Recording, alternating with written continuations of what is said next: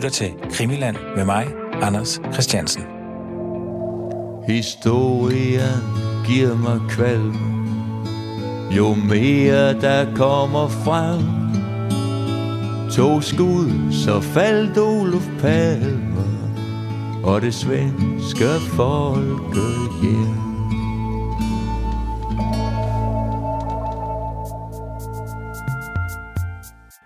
Ligesom Lars Lilleholdt her, så er jeg også øh, i færd med at lave mordet på Olof Palme om til et kulturprodukt. Lars Lilleholdt, han valgte at skrive en sang. Den hedder To skud i Stockholm. Den er fra 1994. Jeg sidder i år 2020 og prøver at lave mordet på Olof Palme om til en rigtig spændende fiktions-tv-serie. Og mens jeg gør det, så prøver jeg jo selvfølgelig også at finde ud af, hvad var det egentlig, der skete, da Olof Palme blev myrdet, og hvem kunne dog finde på at slå den svenske statsminister ihjel. I sidste afsnit, der havde jeg Brian Sauberg med. Brian han er gymnasielærer og historiker, og så helt privat interesserer han sig indgående for palmemordet. Og han bragte CIA på banen. CIA's rolle er han meget nysgerrig omkring. Og jeg vil det her afsnit lige bruge første halvdel på lige at krydstjekke nogle af de ting, han sagde med min øh, hushistoriker Anders Øje, som jo har været med i en del afsnit efterhånden, og som jeg selvfølgelig skylder en, en stor tak. Og senere i dagens afsnit, så tager det en drejning, fordi der kommer endnu en spiller på banen, som vi ikke har nævnt særlig meget, men som, øh, som også er en del af de store konspirationer.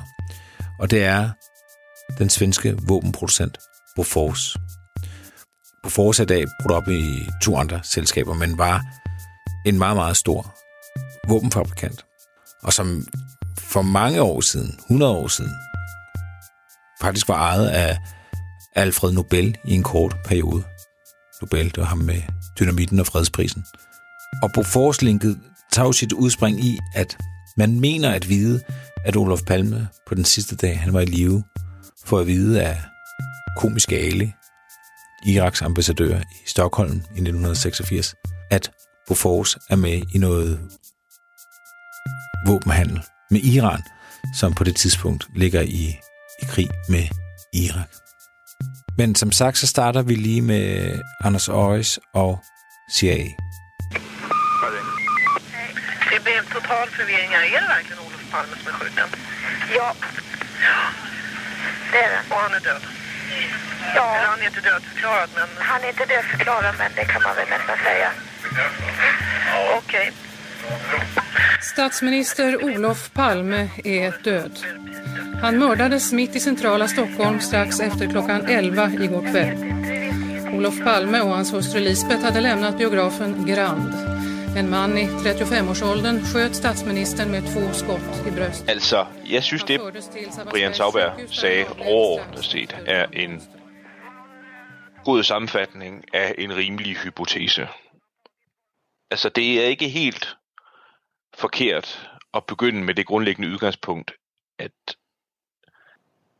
vi skal lede efter Olof Palmes morder blandt nogen, der har et relativt veldefineret motiv til at have gjort det.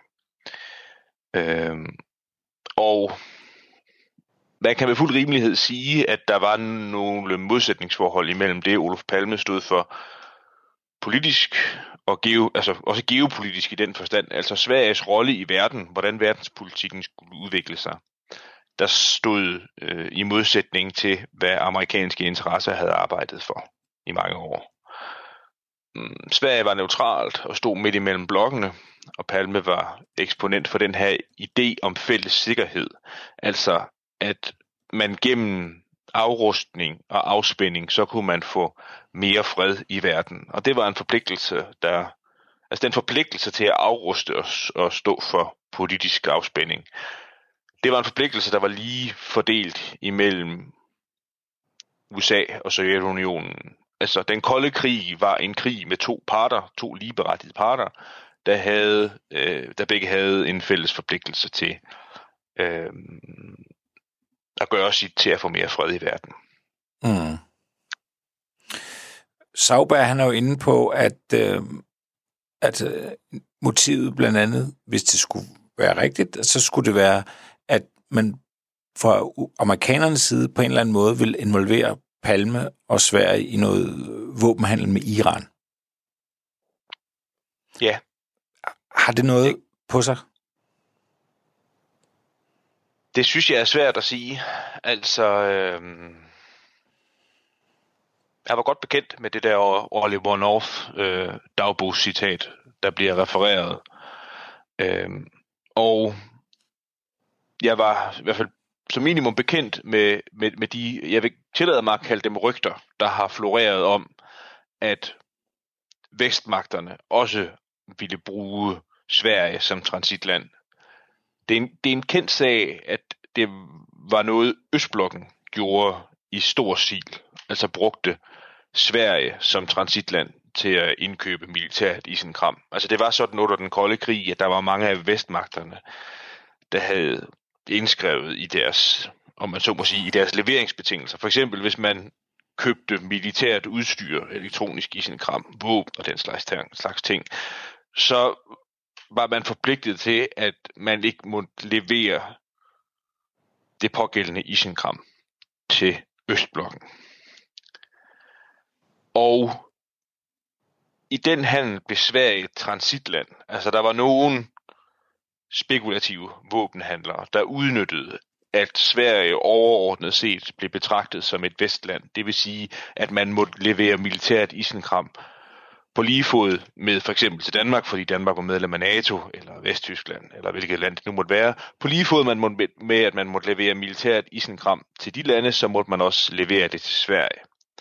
Og Sverige havde friere handelsforhold med Østbloklandene end NATO-landene havde. Det vil sige, at man kunne tage noget militært isenkram, sælge det til en svensk leverandør, og så sælge det videre til Østblokken. Det var en kendt praksis. Mm. Og som sagt, så florerede der også rygter om, at det ikke kun var Østlande, der udnyttede den specielle svenske status, men at den også kunne udnyttes af Vestlande. Og ja. det er jo det, der spekuleres i i forhold til våbenhandlen. Ja. Det er, at man fra for eksempel amerikansk side ville udnytte det. Ja. Men det er, altså, du kan ikke se andet end, at det må være spekulationer. At det, altså, muligheden er der, og det, det er måske set før, men her konkret i forholdet mellem Oliver North, øh, der i sin dagbog skriver, at efter, eller i, efter i marts er det hele blevet meget lettere. Øh, det er det, som nogen så tolker på, at, at det har noget at gøre med mord på Palme. Han døde jo øh, til indgangen øh, til marts i, i 86. Men der, der, altså, der er ikke noget andet end, at, at, at man spekulerer. Det mener jeg ikke, at det er i hvert fald. Altså som sagt, jeg mener, det, det, er en, det er en interessant hypotese, at det kan have forholdt sig sådan, at øhm, kræfter eller kredse i Amerika kan have været indblandet i det. Og jeg svarer, jeg svarer lidt undvigende, fordi det er også lidt specielt i forhold til CIA. Altså hvis vi begynder med CIA for eksempel, så ved vi, øh, at tanken ikke var helt fremmed for faktisk den etablerede Palme, altså efterforskerne, Palmegruppen, var tanken ikke helt fremmed for. I maj 1988 så skrev den stedfortrædende efterforskningsleder, skrev han et udkast til et brev, som han ville sende til det svenske udenrigsministerium, som så skulle videre fordeles til Amerika, hvor han som sådan en meget pligttro, øh, men også måske lidt naiv svensk embedsmand, så opstillede han sådan øh, ni punkter i forhold til CIA's virksomhed, som han godt kunne tænke sig en redegørelse for. Altså hvordan CIA var organiseret, og hvordan de øh, var ansvarlige i forhold til den amerikanske regering, øh, hvordan deres virksomhed var organiseret, og hvordan øh, ud fra hvilket udgangspunkt øh, sådan USA-Sverige, at CIA opererede i midten af 80'erne, øh, og han spurgte faktisk til med også øh, om hvordan man om, om CIA faktisk kunne finde på at slå andre landes statsoverhoveder ihjel, øh, og om hvordan, hvordan man så på i forhold til, at man godt vidste, at hvis det kom til offentlighedens kendskab, at CIA foreslog, foretog sig den slags ting. Øh, hvordan øh, vil man øh, afveje sådan en slags cost-benefit-analyse af, hvordan vil man se på den øh, goodwill, det er det ord, han bruger, hvordan den goodwill, USA vil miste på den konto, øh, hvordan øh, CIA ville afveje øh, det tab af goodwill i forhold til opnåelsen af de politiske mål, man havde med at slå en udenlandsk statsleder ihjel. Det brev kan man læse, det er et ret interessant brev. Og det der så faktisk skete, det var, at, øh, at, at det blev stoppet, før det blev sendt afsted. Den pågældende øh, pligtro embedsmand fik at vide, at det var nok ikke noget, man sendte videre til amerikanske embedsmænd øh, og kunne forvente at få et svar på. Men det underbygger dog øh, det, altså det er også derfor, jeg siger, den, den hypotese er så også det er interessant, fordi den er også blevet tænkt af Palme efterforskningen. At CIA eller amerikanske kræfter kunne have været involveret i mordet på Olof Palme. Så det er ikke rent sølvpapirshat? Altså... Nej, det var øh, faktisk også derfor, jeg, jeg synes, det var værd at understrege det brevs eksistens. Øh, det er, at det er ikke sølvpapirshat. Man har tænkt den tanke inde i selve, skal vi kalde det maskinrummet af efterforskningen af mordet på Olof Palme, den officielle politiefterforskning, har man tænkt den tanke og ønsket nogle redegørelser, som man så ikke fik, fordi det ikke var øh, sådan politisk opportunt at sende sådan nogle breve afsted. Og nu er det godt at jeg spørger lige så naivt som ham, den svenske embedsmand, men har de så afsløret, at, hvorfor de har haft de tanker? At det kan vi, det kan vi kun øh, få, få sådan en svar på indirekte. Fordi det tidspunkt, hvor man sendte det afsted, det var på et tidspunkt, hvor der var blevet skiftet ud i ledelsen af politi efterforskningen. Altså Holtz Holmer er jo lytterne bekendt, og han var efterforskningsleder indtil øh, først i 1987. Og fra øh, først i 87 til først i 88 havde man sådan en passiv overgangsfigur som efterforskningsleder. Men man fik en ny efterforskningsledelse øh, først i 1988. Øh, efterforskningslederen hed Hans Ølvebro, og det var sådan set en efterforskning, der begyndte helt forfra på mange områder, og som også var øh, friere stillet end de efterforskninger, der havde, altså de efterforskningsledelser og grupper, der havde gået forud. Øh, så det er mit bud, at det brev og de tanker, der ligger bagved, er blevet tænkt som led i øh, en omorganisering af politi efterforskningen. Altså man har simpelthen sat sig ned og tænkt over, hvad, hvad er der for plausible spor, vi bør efterforske? Mm. Og der har forbindelsen til Amerika og CIA så øh, været en af dem, man har ville undersøge. Og, og, og, altså, og det er jo spændende, fordi jeg går vel ikke ud fra, at de har ville sende lignende breve til, til alverdens efterretningstjeneste. Det er jo ikke sådan, at de har lavet sådan går jeg ud fra, nu, nu gætter jeg, de har vel ikke bare fisket og sagt, nu sender vi til den argentinske efterretningstjeneste, stiller dem spørgsmål til den danske, til den malaysiske og til den meksikanske, og til, altså...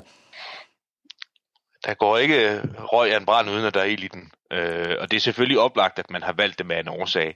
Et af de punkter, øh, den stedfortrædende efterforskningsleder nævner i brevet, det er for eksempel også øh, Olof Palmes kommentar om Vietnamkrigen som jo tidsmæssigt lå en del før, altså først i 70'erne, men, men om de, de udsagn vendt imod USA's krigsførelse i Vietnam og USA's politik generelt, som Olof Palme han havde øh, fremsat år tilbage, øh, og den afbrydelse af de diplomatiske forbindelser, der havde været på det tidspunkt, det, det er også noget, han nævner som en årsag. Som, så der er tænkt sådan relativt bredt og dybt, havde jeg snart sagt. Altså nogle dybere liggende årsager til, at der kan være en amerikansk forbindelse mm. i form af CIA. Mm. Øh, Sauber, som jo var med i forrige afsnit, han er også ret overvist om, at der var CIA-folk på, på gaden i Stockholm på, øh, på mordagen, mornatten. Kan du være enig med ham i det?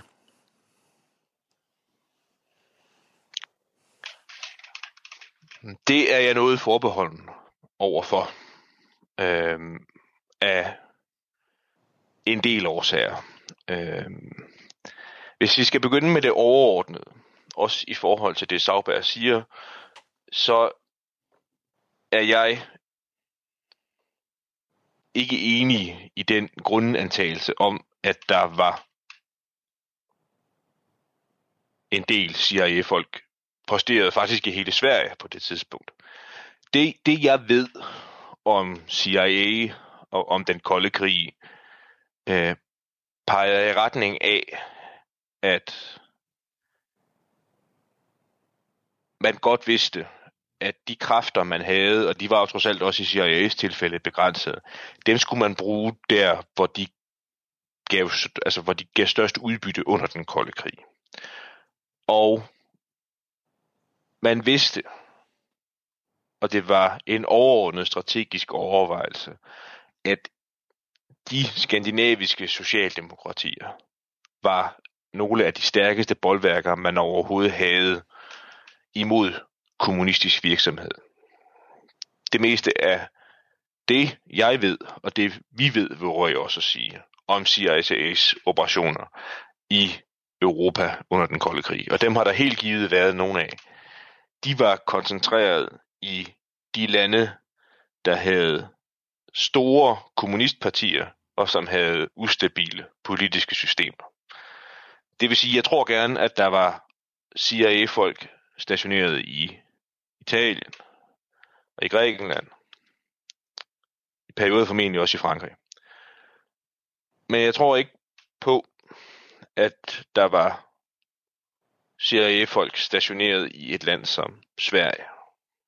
Så det er sådan helt overordnet i forhold til, hvordan jeg mener, at øh, amerikanerne må have tænkt under den kolde krig.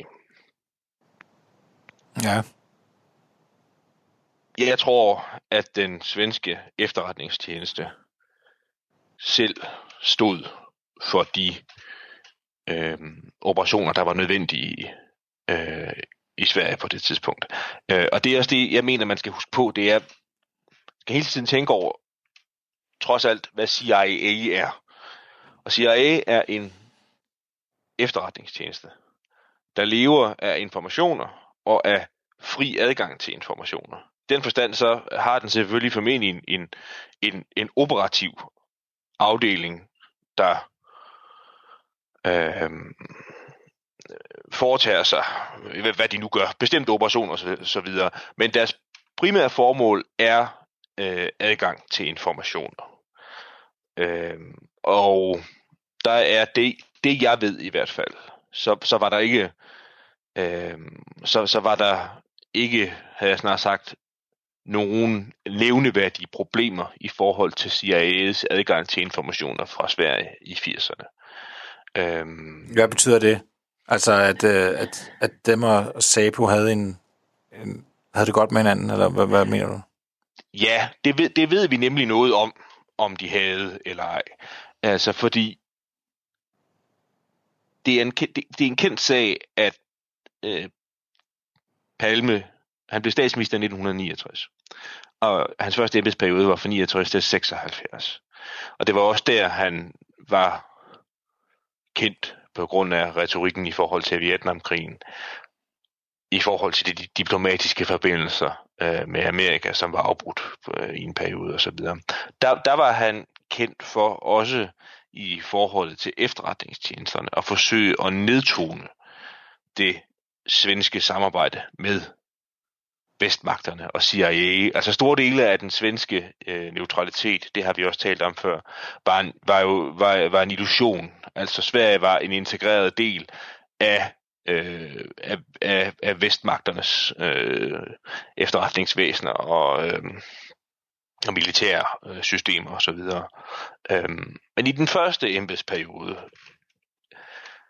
ved vi, at øh, de øh, overordnede politiske uoverensstemmelser, der var mellem Sverige og USA, gjorde, at en del af efterretningssamarbejdet også var nedtonet eller problematisk. Men kursen var, var og blev en anden efter, at Palme blev statsminister i den anden periode fra 1982 og frem efter.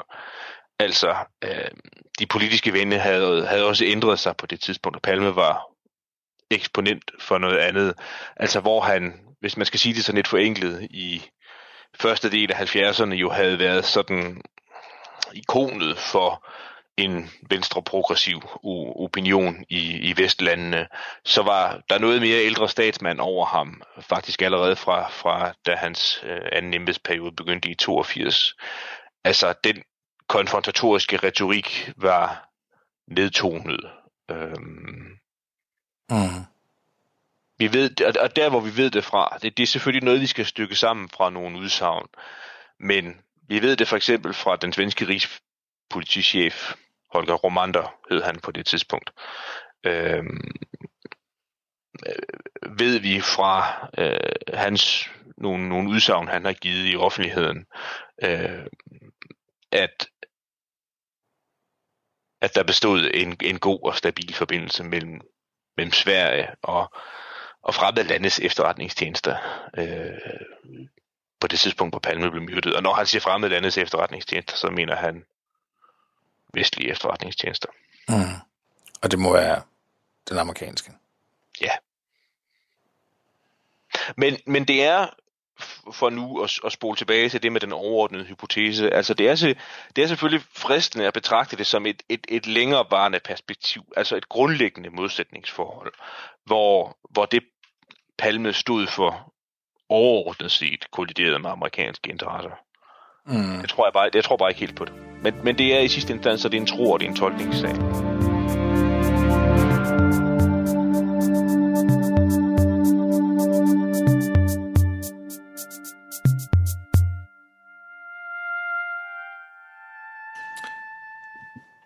Hvis vi lige bliver ved afsnit med, med, med Sauberg, det, så har han jo også en... Øh, han har jo et interessant øh, vidneudsagn.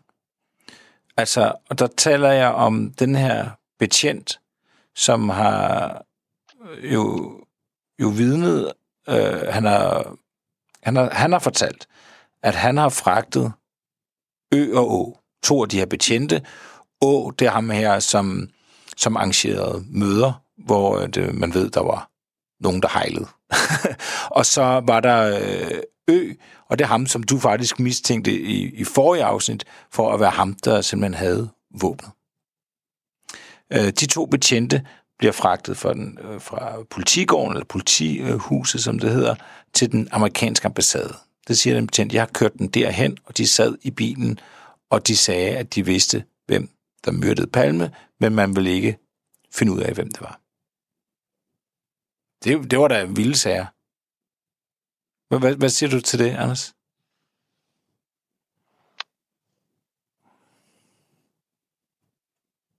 Jeg synes, det er svært at sige noget til. Altså, øhm, så vidt jeg ved, så er det et øh, anonymt udsagn. Det kan sagtens være sendt af den grund. Øh, jeg ved ikke, om der er foretaget, øh, altså, hvad skal vi kalde dem, kompletterende øh, afhøringer af øh, Å og Ø i den forbindelse. Altså om de er blevet øh, spurgt, om det er sandt, det der er blevet sagt. Og, og, og hvad siger det grundlæggende set? Altså det, det siger, øh, at de påstår, at de ved, hvem morderen er, men at man aldrig nogensinde kan finde ud af det. Øhm, og Ja, jeg frister så sådan lavpraktisk til at spørge, hvilken, altså, hvilken rolle spiller det, at de blev kørt til den amerikanske ambassade? Betyder det noget? Jeg ved det ikke. Nej. Ja, jeg ved det ikke. Altså, jeg, du, du tænker, at, at, at, man, at, at der begynder vi at være lidt for øh, konspiratorisk, eller hvad? Hvad skal betjente, hvad skal to svenske betjente på den amerikanske ambassade seks måneder efter palmordet? Ja, hvad, hvad skal de der? Og, mm. altså, jeg, jeg vil hellere sige, at, at det er jo noget, der, der hvor vi kan mødes, hvis det skal være konstruktivt, jamen det er jo, at det her, det er endnu øh, en brik i øh, de mistænkelige omstændigheder, der har været om nogle af de her bog, bogstavsbetjente. Og det er en skam, det ikke er blevet efterforsket øh, bedre og grundigere af Palme efterforskningen. Øhm. min, min reservation i forhold til det går egentlig mest på nogle af de begreber, jeg har introduceret, når jeg har redegjort for mine synspunkter før. Og det er, at jeg synes, det der er mest interessant, det er, når vi har noget, der øh, i tid og i rum kan knyttes til mordet. Altså det vil sige noget, der enten er tidsmæssigt sammenfaldende med den 28. februar 1986, eller er geografisk øh, knyttet til der, hvor mordet sker, eller der, hvor morderen flygter hen af. Mm. Der har floreret utrolig mange rygter i den her sag. Øh, det, det ved, du, du har fået basillen i blodet, og jeg ved, at Brian Sauber han har den, og jeg har den også selv. Ja. Øhm, og der har floreret utrolig mange rygter øh, og anonyme oplysninger øh, og så videre og så videre. Der er frit valg på mange hylder. Øh, og og jeg, vil, jeg, jeg vil sige, at det her er, er en af dem. Men, men, men, men omvendt, altså vi, vi sad jo også, du og jeg sad på et tidspunkt i, øh, i et afsnit, der tolkede indholdet af et postkort, der blev fundet hjemme hos Ø. Øhm, kan du ikke lige gentage, hvad der stod på det postkort? Jo, der stod, øh, nu skal jeg lige grave tilbage i min hukommelse, der stod i hvert fald, at svinet på den anden side bliver stadig urolig ved synet af fantombilledet. Og så stod der, sæt der straks i forbindelse med Windwhittemanden, og så stod der, at øh, jernbanesporet bliver stadig varmere. Stod der mere, Anders, nu? Så må du lige understøtte min hukommelse. Gjorde der det? Er det ikke de tre sætninger? Det var de tre sætninger, der var, jo. Ja. Men hvorfor tænker du, at det, hvorfor er du mere interesseret i det postkort, end du er i det øh, anonyme vidneudsagn? Ja.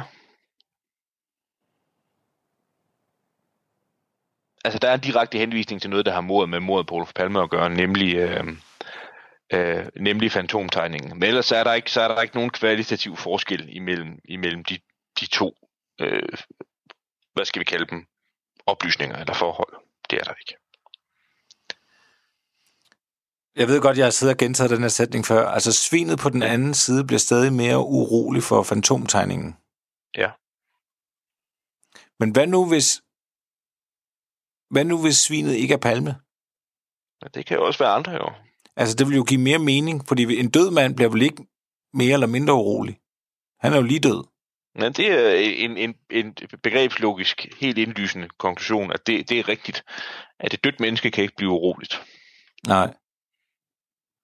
Så hvis svinet på den anden side... Men hvad, hvad kan den anden side så være, hvis det ikke er øh, altså, mellem liv og død? Altså hvis det er... Øh, den anden side af hvad kan det så være? Kan det være den anden side af... Ah, nu, nu, nu, nu bliver jeg, nu bliver jeg savbær. Kan det være på den anden side af Atlanten? Men, øh, ja. men det tror jeg ikke selv på. Ja, jeg, jeg ved det ikke. Jeg synes, øh, jeg, jeg vil give lytterne det råd, at øhm, det postkort øh, og de øh, protokoller, der knytter sig til det, dem kan man læse på nettet. Øh, de ligger tilgængelige for enhver. Og så kan man læse dem, og så kan man jo hver især sidde og gøre sig hovedbrudende over, hvad det, hvad det betyder eller ej. Uh, jeg ved, du har en postkasse. Det kan være, du vil... Uh, man, man, man kan skrive, du, du, kan få link, du kan få linket af mig til, hvor man kan læse protokollerne og se uh, postkortet. Og så kan vi jo inddrage vores lyttere i det, og så kan vi se, hvad de siger om det. Det er en rigtig god de idé. Få, de kan få linket, hvis de skriver til dig. Skal vi aftale det? Det er en rigtig god idé. Det, det, det er en aftale, og det er krimiland radio 4.dk. Jeg skal da gerne gentage mailadressen krimiland radio4.dk, og det er jo radio og så et firtal.dk. Inden vi øh, hopper videre til Bofors, den svenske våbenfabrikants mulige rolle i, i den her affære, så vil jeg bare lige øh, knytte endnu en tanke til, til fiktionsdelen. Det er altså en tv-serie, der handler om mordet på Olof Palme. Stor del af handlingen er i nutiden. Og indtil videre, så ser det ud til, at vi gør det på den måde, at det er en ung kvindelig journalist, som genoptager efterforskningen på mordet på Olof Palme. Jeg blev hjulpet til at få den idé, at øh, faren er politimand. Han er måske den politimand, som kørte Ø og Å til den amerikanske ambassade. Han er måske blevet troet på sit barns liv, altså den unge kvindelige journalist. Men der er nogle flere ting, jeg godt vil have, have ind i selve historien. Dels så vil jeg gerne have det her med, at mordet på Olof Palme ikke er et åbent sår. Jeg ved godt, at alle går og siger det, men jeg tror, folk bare siger det, fordi at det har de hørt andre sige. Jeg tror, at folk har glemt mordet på Olof Palme. Og jeg tror, at der er mange steder er en ligegyldighed. Så jeg vil gerne have, at hun, Øh, hovedpersonen, også skal kæmpe imod den. Hvorfor skal vi kigge nærmere på det? Hvorfor skal det ikke graves frem igen? Lad det nu bare ligge. Lad nu være. Du får ikke noget ud af det. Det spilder liv, spilder tid. Og så er der en anden ting, jeg meget gerne også vil, vil lege med. Og det handler om klasse. Fordi vi ved jo, at Olof Palme blev kaldt en klasseforræder. Han kom jo fra en aristokratisk familie, men valgte så at blive socialdemokrat. Det kunne jeg også godt tænke mig på en eller anden måde øh, var en del af vores hovedrolles liv. Og hvis jeg har nogle gode idéer til, hvordan det kunne, kunne komme ind, så, så skriv igen til mig på, på krimland-radio4.dk. Men hvis man på en eller anden måde kunne få ind, at hun selv bare en eller anden mistro eller et had til, til overklassen. Fordi hun har kunne se, hvordan de skalter og valter med andre folks liv. Så hvis hun på en eller anden måde kunne have et, et link til, til det her overklasseliv, som, øh, og, og vi snakker over, overklasse, ikke bare sådan noget øh, audi noget. Altså, vi er, vi er højere op. Men øh, ja, eller så skulle man selvfølgelig have Pins mor med i spillet. Ikke? Så skulle det være Pins mor, der på en eller anden måde er blevet udstødt for overklassen. Måske er Pins mor et uægte barn af en eller anden overklasse snop, øh, som, som bare har forladt en eller anden simpel kvinde, og det her lille barn, som er blevet pigens mor, og derigennem har hun fået overklasse had ind øh, med modermælken. Det var også en mulighed. Det var bare lige for at oplyse jer lidt om, hvad, hvad jeg går, går og ruder med. Jeg synes, den sidste ting, der lige skal nævnes i forhold til øh, de ting, Sauberg talte om, det er, at det ligger lidt i forlængelse af de tanker, han gør sig, at mordet må være blevet planlagt i noget tid forud. Blandt andet også, hvis man ville have haft øh, folk fra CIA på gaderne i Stockholm. Jeg mener, at den måde, mordet går til, altså den måde, det, det sker øhm, i overværelse af en del vidner, øhm, og det sker et sted, hvor morderen eksponerer sig selv. Øh, et offentligt sted, kunne man også bare sige. Øh, morderen flygter, og han flygter op et sted, hvor vi ved, at der kørte en politibil ganske kort tid forbi, ganske kort tid før. Vi må reservere os den mulighed, at den gjorde der for at holde øje med, at der ikke var nogen, apropos det, vi har talt om.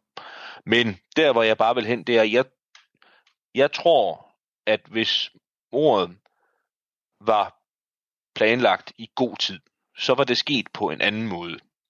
Der er en grund til, at mordet virker som en blanding af noget planlagt og noget, hvor der satses på, at omstændighederne vil være gunstige. Og det skyldes, at jeg tror, og jeg skal understrege, tror, at det komplot, der bliver sat i værk, bliver sat i værk den dag Palme blev myrdet. Det vil sige den 28. februar 1986. Man har ikke meget tid til rådighed til at planlægge mord, og derfor sker det sådan, som det gør. Hvis der lå en større og grundigere planlagt sammensværgelse bag, så var mordet sket på en anden måde. Det var sket i overværelse af færre vidner og på en måde, som morderen eksponerede sig mindre, end han gjorde. Siger du, at der var nogen, der lige pludselig fik travlt? Ja, det er jeg ret overbevist om, at det var der nogen, der gjorde. Og der kunne et bud være, og det dvælede du og Sauberg jo også ved, de øh, telefonsamtaler og de møder, Palme førte den 28. februar, og det er faktum, at han er meget oprevet, da han kommer ned til regeringsfrosten.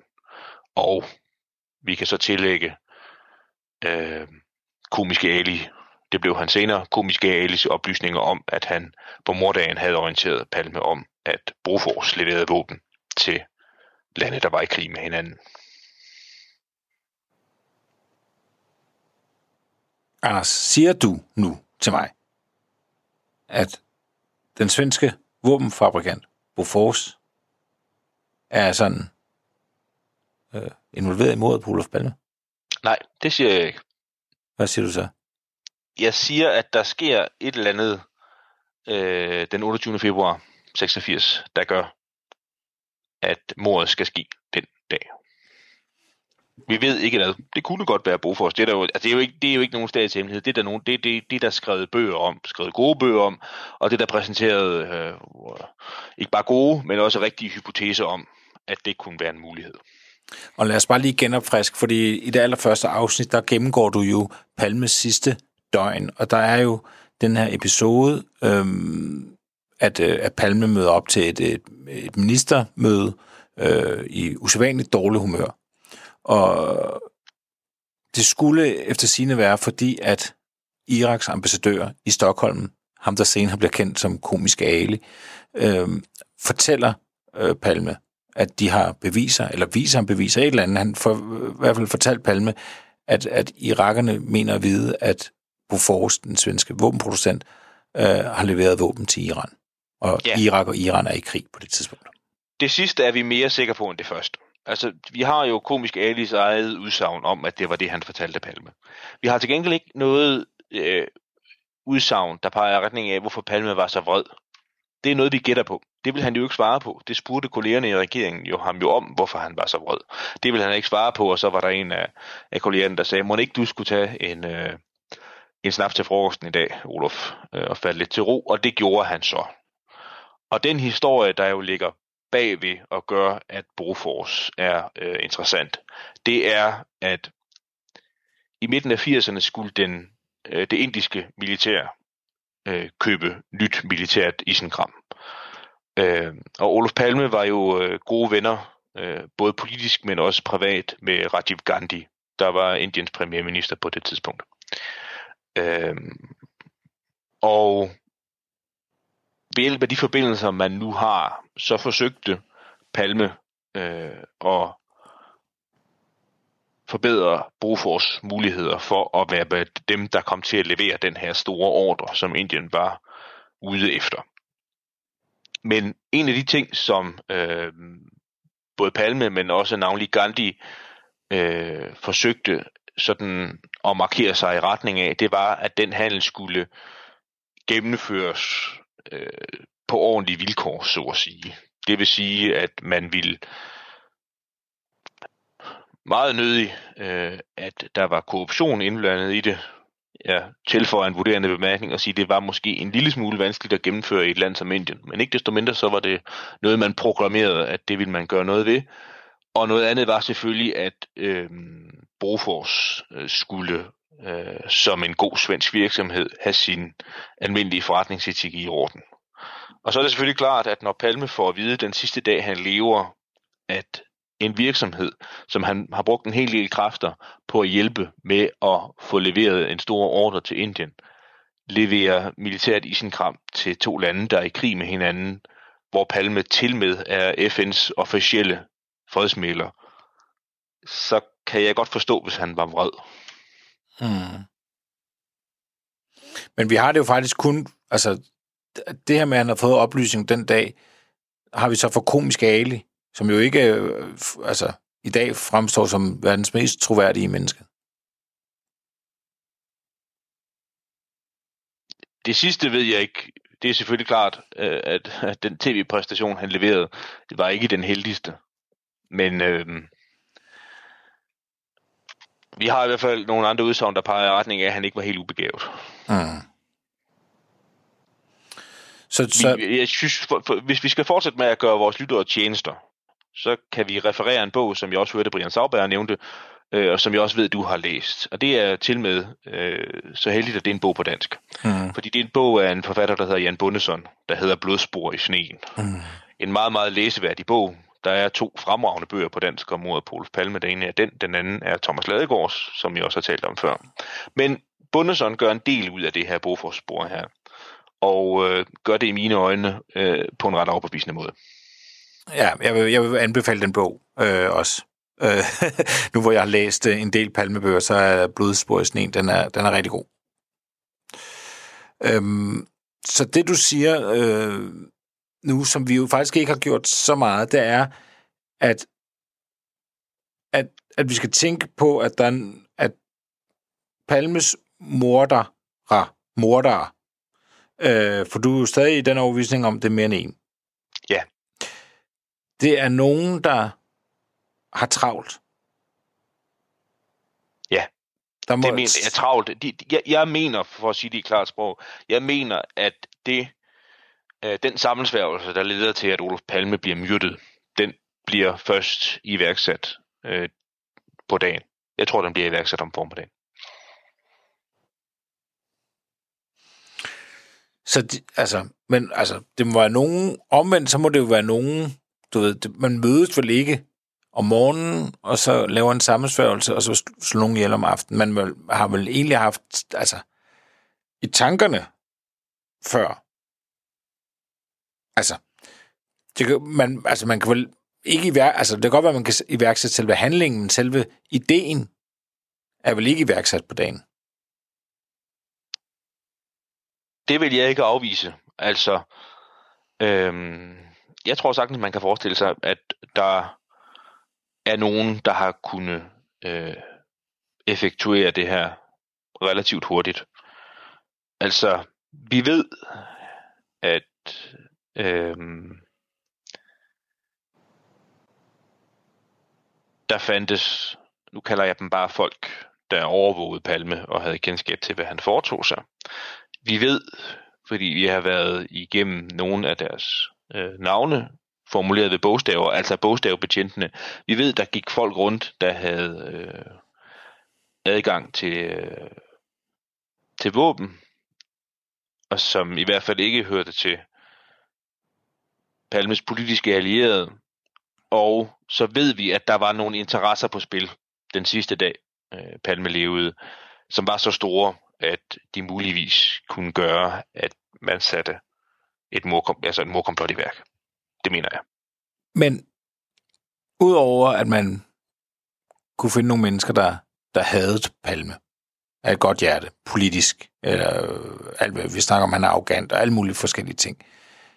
Hvis det nu er en, en større sag, hvad, hvad skulle det hjælpe at slå Palme ihjel? Det ved vi jo af gode grunde ikke. Altså, øh,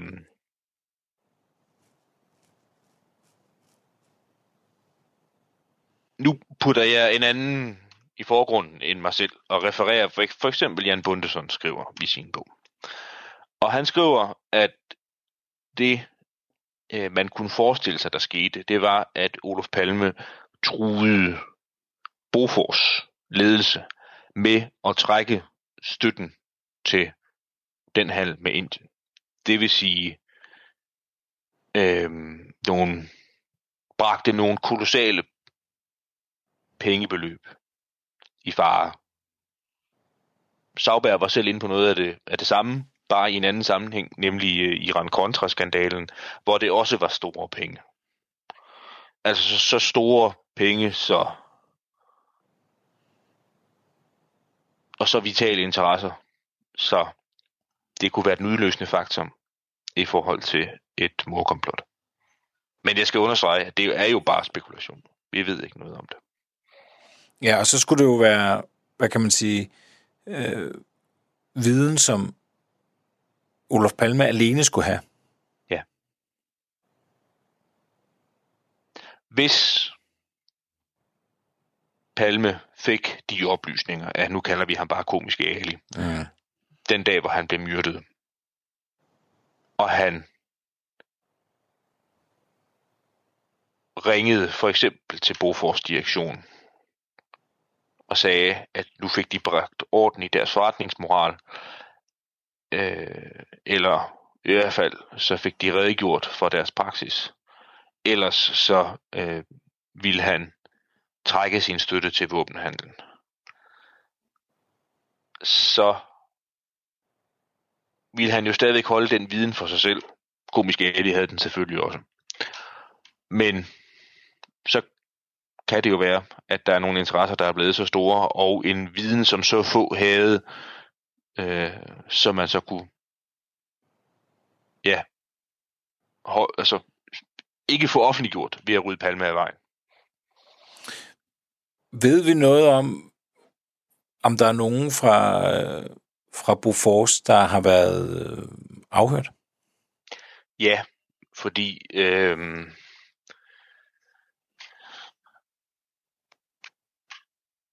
deres tvivlsomme forretningsmoral kom jo alligevel til offentlighedens kendskab et par år efter, at øh, Palme var blevet myrdet, og det blev til en stor skandale i den svenske offentlighed.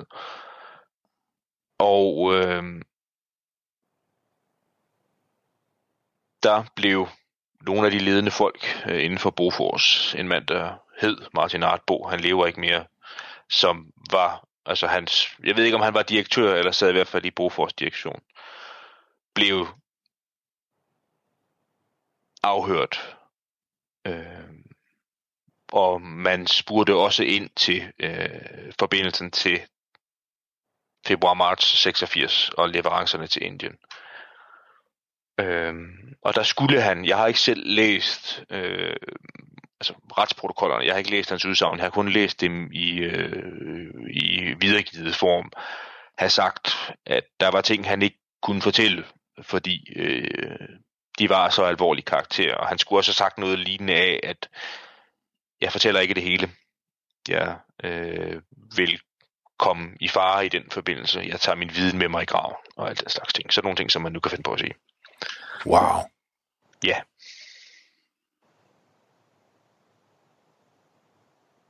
Hvorfor siger han sådan noget? Man bliver mega nysgerrig. Ja, det gør man i allerhøjeste grad. Altså det er også noget, der er blevet forsøgt undersøgt øh, meget grundigt. Øh, Bofors-affæren og Bofors forretningsmoral i 80'erne. Men øh, Artbo er desværre død i dag, så vi kan ikke spørge ham.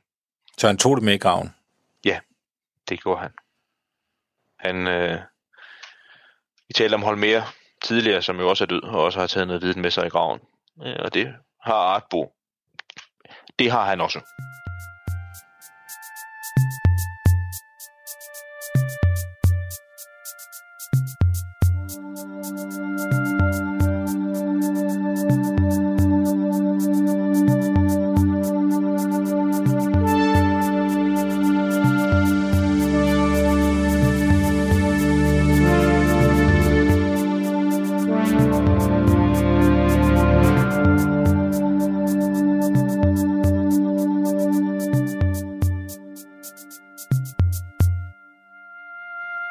Rigtigt, at, at efterforskningen, altså nu, har, har været ude at sige, at de regner med at komme med en løsning? Det har de ikke sagt offentligt. Ikke meget bekendt i hvert fald. Der findes jo en helt lille info, information, informationsinfrastruktur om mordet på Olof Palme. Der er mange, der siger og skriver noget og meddeler noget. Og jeg har selv fået en tilsvarende melding for et par år siden, da jeg var i Stockholm og talte med en, øh, en der var ansat ved SVT, som var med til at lave de øh, tv-dokumentarer, der blev vist om Christa Pettersson for et par år siden. Der var der bare et andet ord, der blev sagt, der blev nemlig sagt 2019, Ja. og nu bliver der sagt 2020. Ja. Jeg, jeg er nok blevet så indgroet skeptiker, så jeg vil se det, før jeg tror det. Øh, hvis der for eksempel skulle ske det, som, som Brian Sauberg også an, antydede, at øh, man ville øh, sige, at det var øh, Skandiamanden, som vi har talt om før, der begik mordet i løs tilknytning til en eller anden form for sammensværgelse, øh, så vil der ske det med det samme, at den konklusion, den vil ikke få lov at stå uantastet. Altså, det er ikke en løsning i den forstand, hvis det er det, man vil. Ja, fordi vi har jo faktisk været inde på, på Skandiamanden før, øhm, og ham er du ikke overvist om, øh, skulle have begået mordet. Grunden til, at han hedder Skandiamanden, det er, fordi han er i den bygning, der hedder øh, Skandia Bygning, som ligger øh, meget, meget, meget tæt på, øh, på morstedet, og han har arbejdet sent, og han har givet øh, vidneudsagn, men der er ingen af de andre vidner, øh, som kan, kan huske ham, øh, nævner, at han skulle, skulle være der. Og det er noget af det, der gør, at han er kommet, kommet under mistanke. Er det ikke rigtigt? Jo, det er det. Jeg mener, den stærkeste indvending imod ham, hvis vi lige skal repetere den, det er, at ikke bare ved morstedet, men den dør, Skandiamanden hævder, han gik ud af to minutter før mordet. Der gik der en person, der senere blev vidne til mordet, altså øh, Anders B., kan vi kalde ham, øh, som befinder sig øh, ikke så langt fra ægteparet Palme. Altså han, han går i samme retning, som de går, og er et stykke bag dem, da mordet sker, og så fordi han bliver opskræmt, så søger han tilflugt sådan i øh, indgangspartiet ved en, ved en forretning. Men han, han har i, i minutterne op til mordet, fordi han er med i et selskab, han har gået rundt på gaden uden foran øh, Skandia-bygningen. Og han må have set Skandia-manden komme gående ud og være der midt i det hele. Og hvis det så også var sådan, at Skandiamanden befandt sig omkring Olof Palmes lig og alt det, der sker umiddelbart efter mordet, så er jeg ret sikker på, at Anders B. han øh, ville godt kunne have lagt to og to sammen og sagt, at den mand, han havde, havde set før. Og det har han aldrig gjort. Altså, vi må stadigvæk holde fast i, at vi har, vi har også nogle vidner til det forløb, der er op til mordet. Og der optræder han ikke Skandiamanden. Der er et andet vidne også, som kommer gående op. Altså han går den modsatte vej af den øh, vej, ægteparet Palme kommer gående. Og han, lidt afhængig af, hvordan tidsskemaet hænger sammen, men kan, skråstreg bør, også have set Skandiamanden komme gående ud af døren. Mm. Og det er der heller ikke noget belæg for. Det der, det der er det overordnede ved det, det er, der er rigtig mange, der er optaget af øh, at finde løsninger på mordet, uden at læse grundmaterialet. Altså læse, hvad vidnerne rent faktisk har sagt. Og kontrollere de oplysninger, der forskellige oplysninger, der kommer frem, kontrollere dem med, hvad vidnerne rent faktisk har sagt. Ja. En skolemester påmindelse fra Ja, men det, det er godt at holde, holde, holde fast i det, Anders, fordi man lader sig nemt øh, rive med. Alt, hvad vi ved med sikkerhed om mordet på Palme, øh, skal findes i de udsagn, vi har fra gerningsstedsviderne. Det er der, man skal begynde.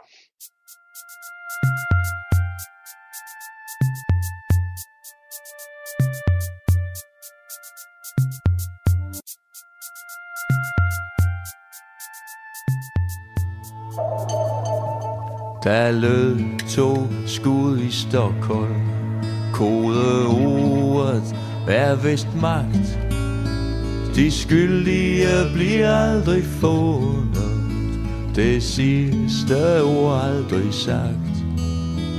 Sebo og CIA Bofors, ja, nogen må da kende svar? Og man jagter en morder, der handlede alene sindssyg og uforvar. Vi visker, hvad var deres grunde, og hvem i alverden stod bag. Fri os fra det onde, beder vi hver eneste dag. Beder vi hver eneste dag. Historien giver mig kvalm Jo mere der kommer frem.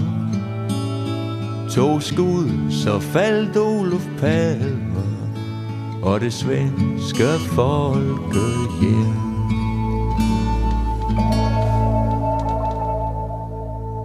Programmet er produceret af Wingman Media for Radio 4.